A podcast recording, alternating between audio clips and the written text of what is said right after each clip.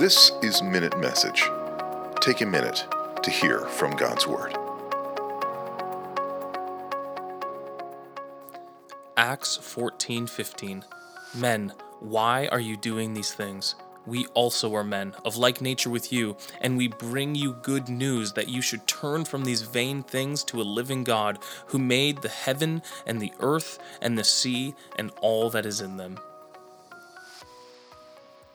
Paul and Barnabas are preaching the gospel to every town and city they travel to.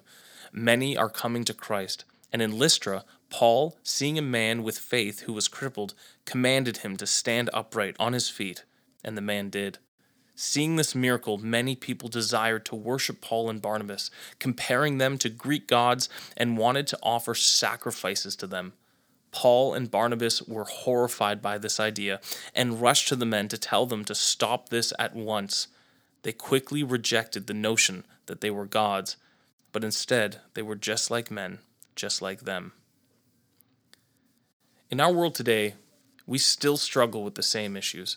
Sure, we don't bring out animals to sacrifice to people, but there is a culture of worship towards celebrities, politicians, and anyone in a position of prominence, power, or wealth. Many people long to be like these other people, or at least to be in their good graces. Complete industries have been created, and billions of dollars have been spent to achieve a certain look or lifestyle. Sadly, this is also true within the Christian church and I, along with many others, have been guilty of it at different times. In the age of celebrity pastors, many people begin to treat these mere men with the same esteem that they should only give to God. Often we can look at the person who is preaching the Word of God as more spiritual or closer to God. This just isn't true. Sadly, many people put their hope in their pastor more than they put their hope in Christ. Paul's correction to the men in Lystra is exactly what we need today. It is not about the preacher, it is about Christ. The one who is delivering the good news is also just a man who has received grace from God.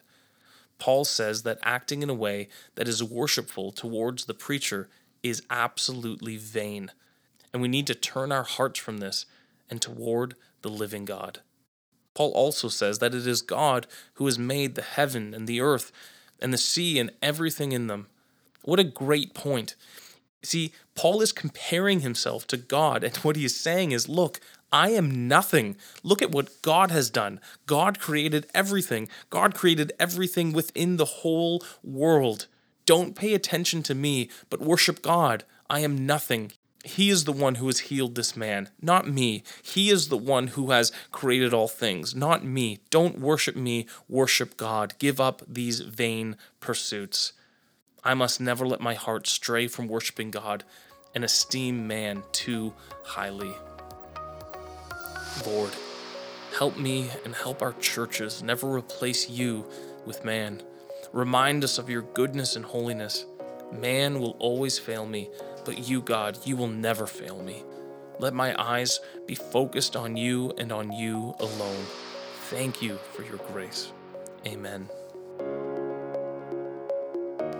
Thank you for listening to Minute Message. God bless.